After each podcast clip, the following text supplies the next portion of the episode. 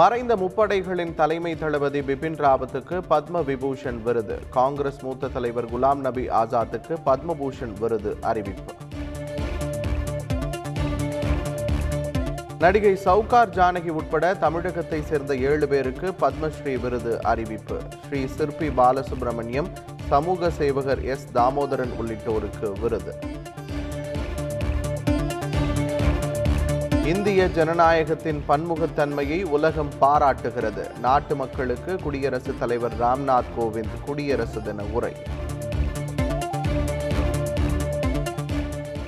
இந்தி மொழியை எதிர்க்கவில்லை. இந்தி ஆதிக்கத்தை தான் எதிர்க்கிறோம். மொழிப்போர் தியாகிகள் வீரவணக்க நாள் காணொலி பொதுக்கூட்டத்தில் முதலமைச்சர் ஸ்டாலின் பேச்சு.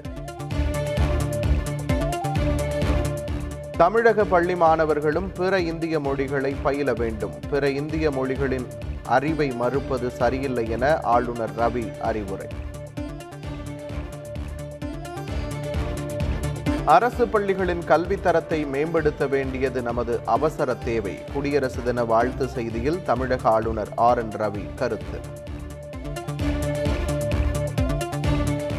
நகர்ப்புற உள்ளாட்சி தேர்தலை தள்ளி வைக்கும்படி உத்தரவிட முடியாது. சென்னை உயர்நீதிமன்றம் திட்டவட்டம். தமிழகத்தில் மேலும் முப்பதாயிரத்தி ஐம்பத்தி ஐந்து பேருக்கு கொரோனா தொற்று. ஒரே நாளில் நாற்பத்தி எட்டு பேர் உயிரிழப்பு.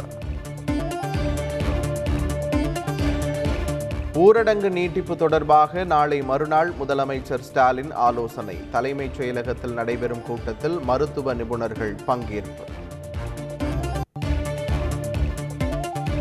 ஒன்பது மாநில அமைச்சர்களுடன் மத்திய சுகாதாரத்துறை அமைச்சர் ஆலோசனை கொரோனா பரிசோதனைகளை துரிதப்படுத்த வலியுறுத்தல்.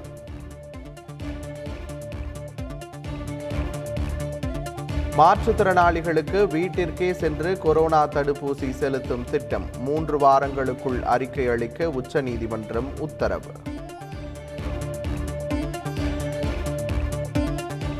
கேரளாவில் புதிதாக ஐம்பத்தி ஐந்தாயிரத்தி நானூற்றி எழுபத்தி ஐந்து பேருக்கு கொரோனா பாதிப்பு. ஒரே நாளில் எழுபது பேர் உயிரிழப்பு.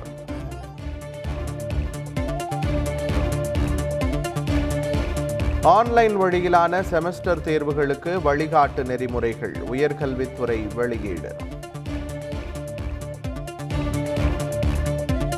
இலங்கையில் உள்ள தமிழக மீனவர்களின் படகுகளை ஏலம் விடுவதை தடுக்க வேண்டும். பிரதமர் மோடி மற்றும் வெளியுறவுத்துறை அமைச்சருக்கு முதலமைச்சர் மு க ஸ்டாலின் கடிதம்.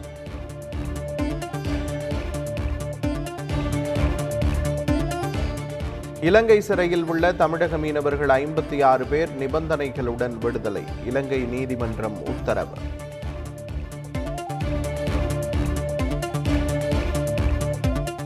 குடியரசு தின விழாவில் பங்கேற்க பொதுமக்களுக்கு அனுமதி இல்லை. தியாகிகள் பள்ளி குழந்தைகள் பங்கேற்கவும் அனுமதி இல்லை என அறிவிப்பு.